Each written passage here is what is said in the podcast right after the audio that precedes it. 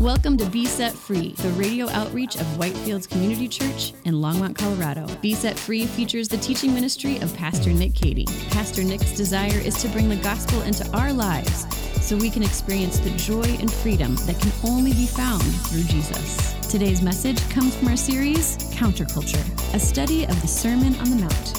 Here's Pastor Nick.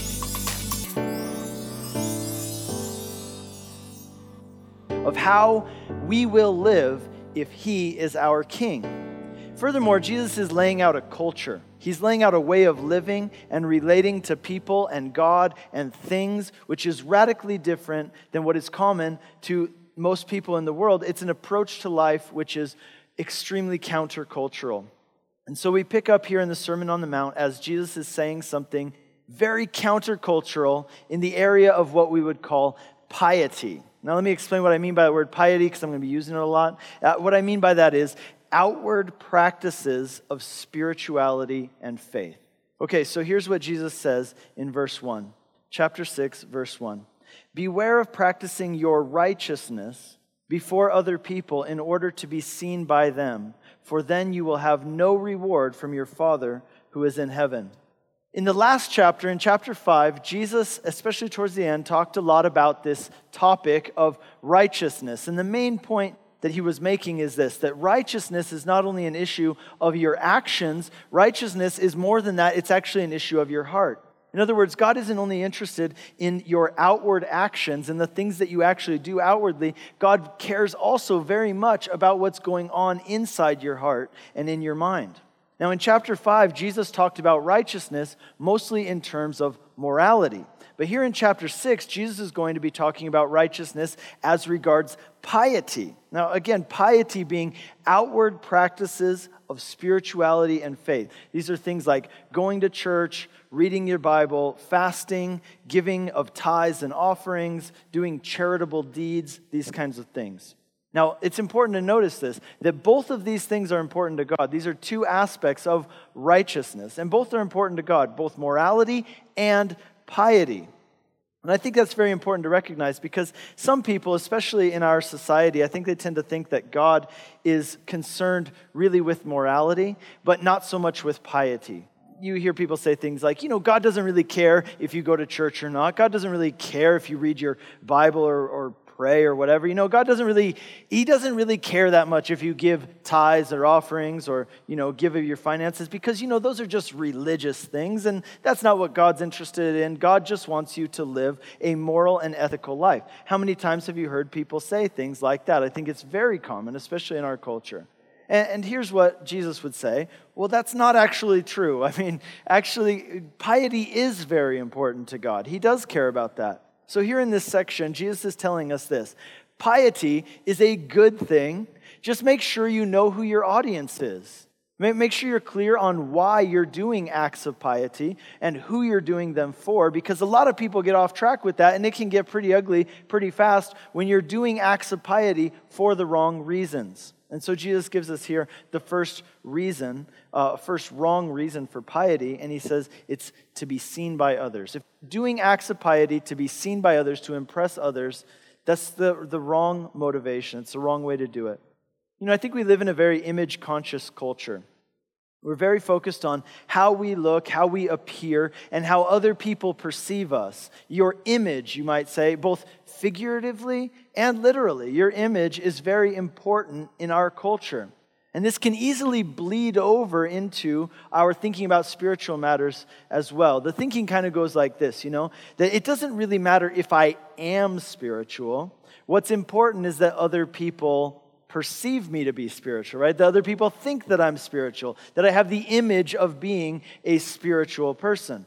And I think, especially nowadays, with the internet and social media being such a big part of life, you know, it's almost like social media is an extension of your identity to the point where, you know, it's almost like if you don't post something online, well, then it might as well have never even happened. Now, I use social media. I do think it's a great tool for keeping in touch and, and spreading messages. Uh, and I can't help but, now think about this. I cannot help but think what the Apostle Paul would have done if he would have had the internet in his day. He would have freaked out, this guy. He would have been like, wait a second here. You're telling me I can reach billions of people with the gospel, like without even getting out of my bed? I can write a letter to the Galatians, and it doesn't have to be carried by some guy who's probably going to get murdered on the way, and it's going to take him like three months. It'll arrive in like two seconds to the Galatians? You mean I could preach the gospel to people in every corner of the world without having to get on boats and get shipwrecked and get bitten by snakes and all kinds of stuff like that? Sign me up. I want a laptop and I want some free Wi Fi right now. That's what he would have said. The Apostle Paul, if he was around today, he would have seen the internet as the greatest avenue mankind has ever had for spreading the gospel to the ends of the earth. He would have had a blog, he would have had a Facebook account, he would have been all over Twitter blowing the thing up, he'd have a podcast he would be all over that thing. But the same things that are great about social media, that make them an amazing, powerful tool for good, are also the things which can lend themselves to its being detrimental. And I think we all realize that.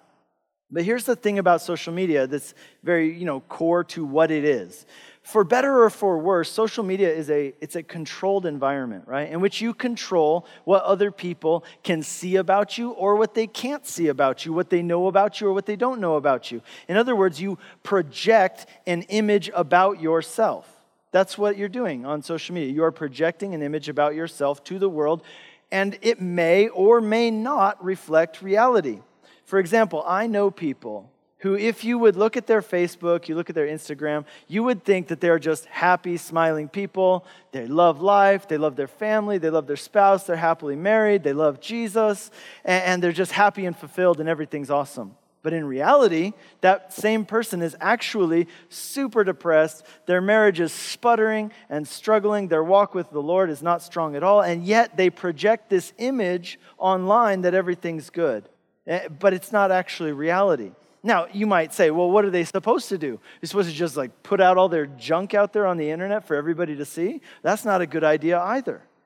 Eh, the point is this we, we live in a society which is increasingly image conscious and image focused, in which it is easier and, and more common than ever before to project an image about yourself to the world for people to see and think things about you which may or may not be true. But here's the thing that God sees reality. God sees reality. He knows what's actually going on in reality in your heart, in your mind, in your relationships. You can't fool him. You can't pull one over on him. He sees through the fake smiles and the misleading facades. God sees through the image that we try to project about ourselves to the reality. And what God desires is for us to be authentic with him because he knows it anyway. So, piety is good. It's just very important. And this is what Jesus is saying it's so important that you know your audience. Who are you doing that for? Are you doing those acts of piety simply out of reverence and devotion to God? Or are you doing them to be seen by others? Now, somebody might say, well, wait a second. In our last chapter, I specifically remember in chapter 5, verse 16, Jesus says, Let your light so shine so that other people will see it and they'll see your good works and they'll give glory to your Father who's in heaven. So, wasn't Jesus there saying that we should have a very public spiritual life and that we should let other people see our good works? Absolutely, that's what he was saying. Well, well, then what is this about where it says that we should be doing things in secret? Well, well, here's the difference. Think about it this way the followers of Jesus should be seen doing good works, but they should not be doing good works in order to be seen. Does that make sense? And that's what a person is doing when they pray publicly, not to speak to God, but to be heard by other people because they're trying to instruct people or correct people or even impress people who are hearing them pray. He says it's an insult to God and it's an insult to the people who you are indirectly speaking to. The Greek word used here when he says go into your room, that Greek word used for room actually refers to a closet. And not just any kind of closet, but the kind of closet where precious things and treasures were kept. And that's an interesting picture that Jesus is painting there, right? That when you go to spend time with God, not, not to impress people, not to be heard by people, but to genuinely, sincerely commune with God, there are treasures that await you in that place. And now Jesus instructs us about the right attitude about prayer. Verse 7. When you pray, do not heap up empty phrases as the Gentiles do, for they think that they will be heard because of their many words. Do not be like them, for your Father knows what you need before you ask Him. What, what God desires from us is not empty ritualism, but authentic relationship. So Jesus says, when you pray, avoid vain repetition, avoid words with no meaning, with no heart, just kind of empty filler. Jesus says, when you pray, don't feel the need to even use a lot of words. Now, this was very countercultural to the thinking of Jesus' day, and probably even to the thinking uh, in our day as well. There were rabbis in Jesus' day who would say things like this Whoever is long in prayer is heard. You've been listening to a message by Pastor Nick Cady of Whitefields Community Church in Longmont, Colorado. We'll get back to the remainder of this message in a moment. We are open for in-person worship on Sunday mornings with services at 8, 9:30, and 11 a.m. Come grow with us on Sunday mornings, online or in person at 8, 9:30, and 11 a.m. Now, back to Pastor Nick with the remainder of today's message. Another rabbi said this Whenever the righteous make their prayers long, their prayer is heard. And the general thinking was the longer the better. The more words you use, the more God will be inclined to hear you and answer your prayer. But Jesus says that is not how children of God should pray to their heavenly Father. One common Jewish prayer of Jesus' day began like this. This is something that they would memorize and they would repeat often. So this was kind of the intro to prayer, right? It would say, Blessed, praised, glorified, exalted, honored, magnified, and lauded be the name of the Holy One. And then they would go on from there.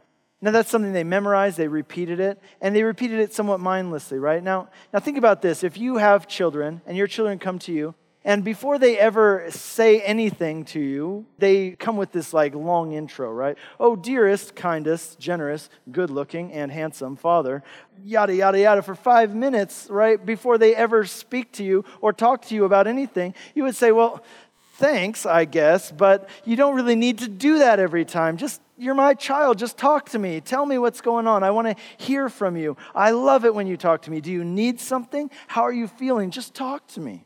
You know, in many religions, too, prayer consists of the repetition of memorized prayers.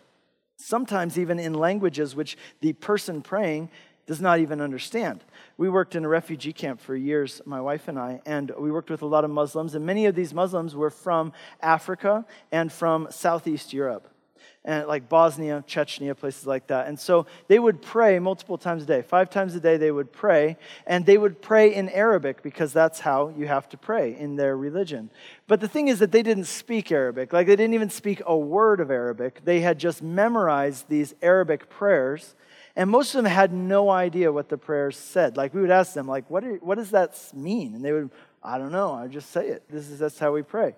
And they would pray five times a day, repeating these memorized phrases that they didn't even understand. They didn't know what they were saying. It was literally mindless repetition. And Jesus says, No, that is not how a Christian should pray. A Christian is a person who has become a child of God, and that's not how children speak to their fathers. I mean, imagine if you had children and every time they talked to you, they just repeated some memorized phrase and then went on their way. And that would be heartbreaking for a parent because a loving parent desires a relationship with their children. They don't just want some dutiful repetition void of mind and of heart.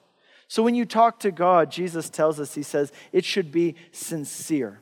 It should be from the heart. It should be an expression of your relationship with Him, not just heaping up empty words and phrases. God isn't impressed with the length of your prayers or by the eloquence of your prayers, but by the heart of your prayers. True eloquence in prayer is found in the depth of its desire and in the simplicity of its faith. God doesn't measure the prayer of a Christian by length, but by weight. How much substance does it have? In Ecclesiastes chapter 5, Solomon says, He says, God is in heaven and you are on earth, therefore let your words be few. You don't have to pile on words and phrases when you pray. Just pray. Pray with faith, pray with fervency. This is all based on a principle which Jesus reminds them of there in verse 8, where he says, Your Father knows what you need before you even ask of him. If God already knows everything, then the purpose of prayer is not to inform God about a situation. Like, God, I don't know if you know what's going on down here, but you should really take a look at this. The purpose is not to inform God, but it's for us to connect with God as, the, as one who loves us and cares about our problems, and, and one who has invited us to come to Him with our needs. So, again, it's important to know your audience. Depending on who your audience is, it will change the way that you pray. If you're praying to be seen and heard by others, or if you're praying uh, so that you can feel good about yourself because you clocked in like 12 minutes straight, or because you're praying to God for the sake of connecting with God, your audience, knowing your audience, will affect how you pray. Who you're doing it for and why you're doing it will affect what you do and how you do it. Now, go with me to verse 16. We're going to look next week at how Jesus taught his disciples to pray in the famous uh, Lord's Prayer. That's going to be next Sunday. But here I want to go to verse 16 and 17 because they belong to the same discussion about knowing your audience and doing acts of piety to be seen by others. So he says in verse 16, When you fast, do not look gloomy like the hypocrites, for they disfigure their faces that their fasting may be seen by others. Truly I say to you, they have received their reward. But when you fast, anoint your head and wash your face, that your fasting may not be seen by others, but by your Father who is in secret. And your Father who sees in secret will reward you. Now, like with giving and praying, Jesus assumes that his followers will fast. For people in Jesus' day, fasting was considered a core spiritual discipline. And observant Jews would fast twice a week, on Monday and on Thursday. The reason? Because Monday was the day that Moses went up the mountain to receive the law, and Thursday was the day that he came down. Now, a fast, as they understood it, was not just giving up, you know, chocolate or soap operas or something, right? But for them, a fast actually meant the total absence of food. Now, it is my observation that fasting is something which most evangelical Christians today do not practice regularly, but I think that in our day and age and in our culture, we need the spiritual discipline of fasting perhaps more than any other time in history. You know, it's, it's become this thing where if you'd ask modern evangelical Christians, what are the core spiritual disciplines?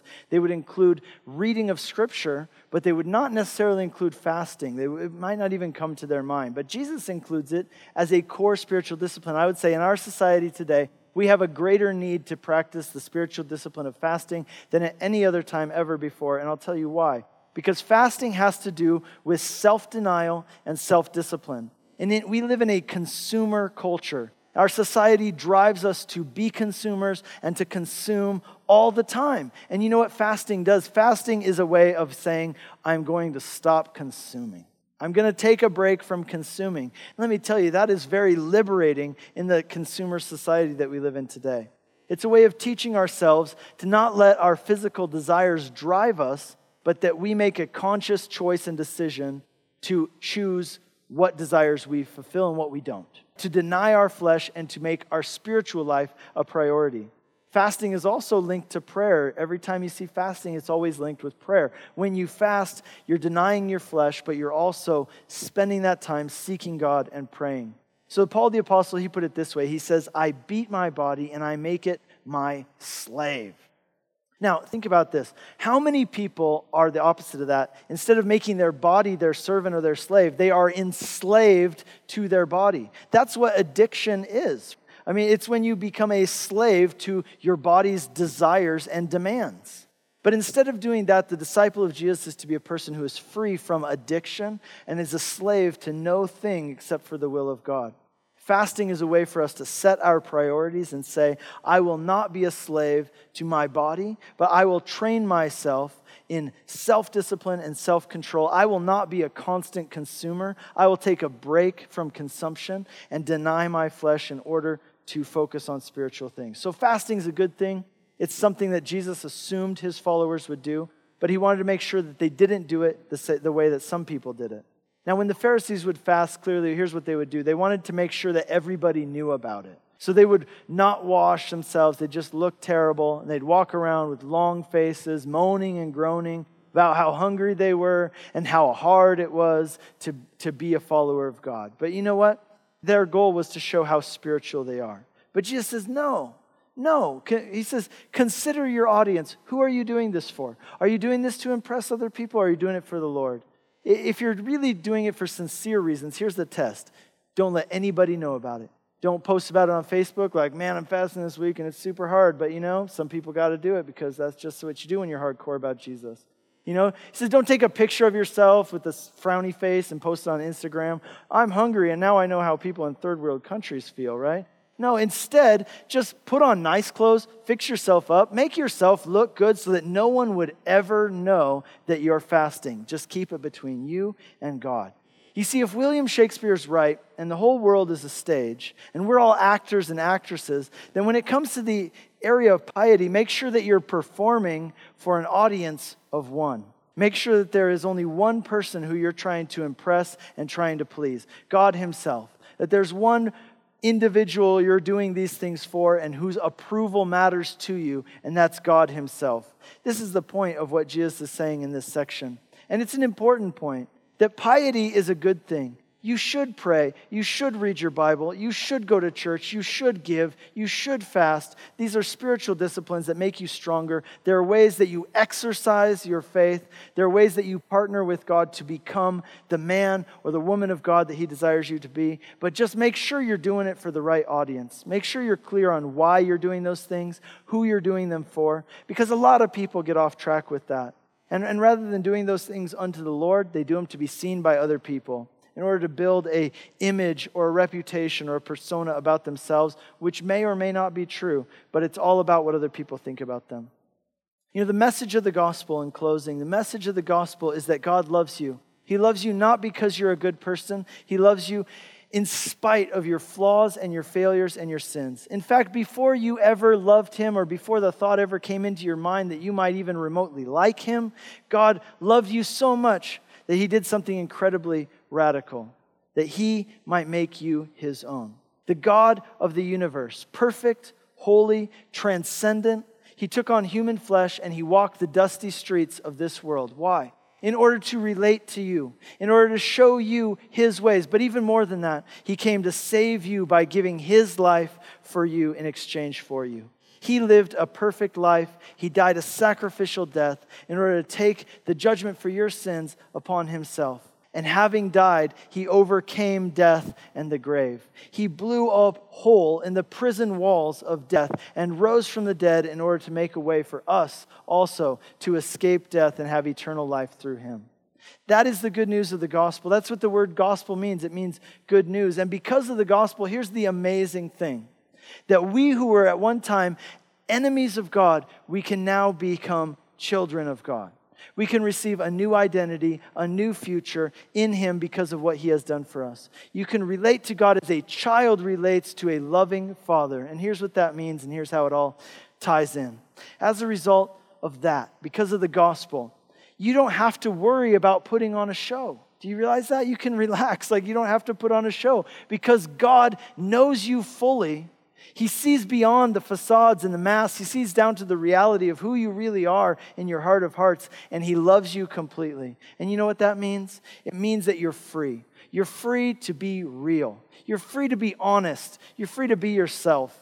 Because God knows who you really are, and yet He loves you completely. You see, that's the thing about putting on masks. We all kind of have this assumption that either we can be fully known or fully loved, but not both.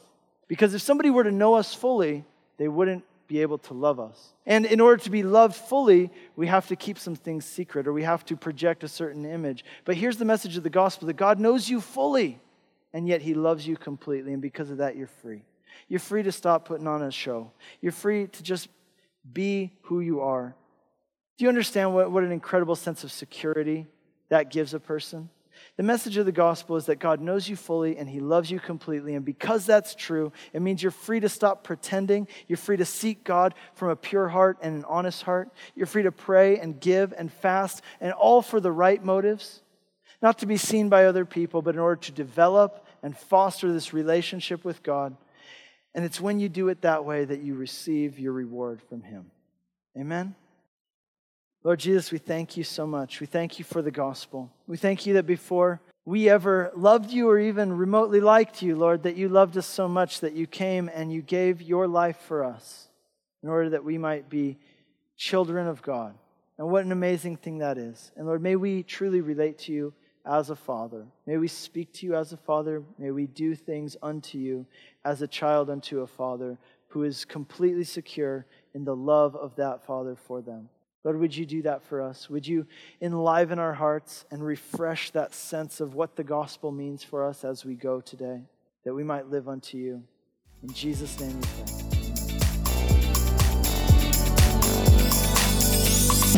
You've been listening to Be Set Free, the radio outreach of Whitefields Community Church in Longmont, Colorado. We have three in-person services on Sunday mornings at 8, 9.30, and 11 a.m. And our 9.30 and 11 services are live streamed on our website for those who would like to worship with us online. We are located just east of County Line Road and Highway 119 at 2950 Colorful Avenue in Longmont. For more information or to hear other messages from Pastor Nick, Visit us online at whitefieldschurch.com. Be Set Free is a listener supported program.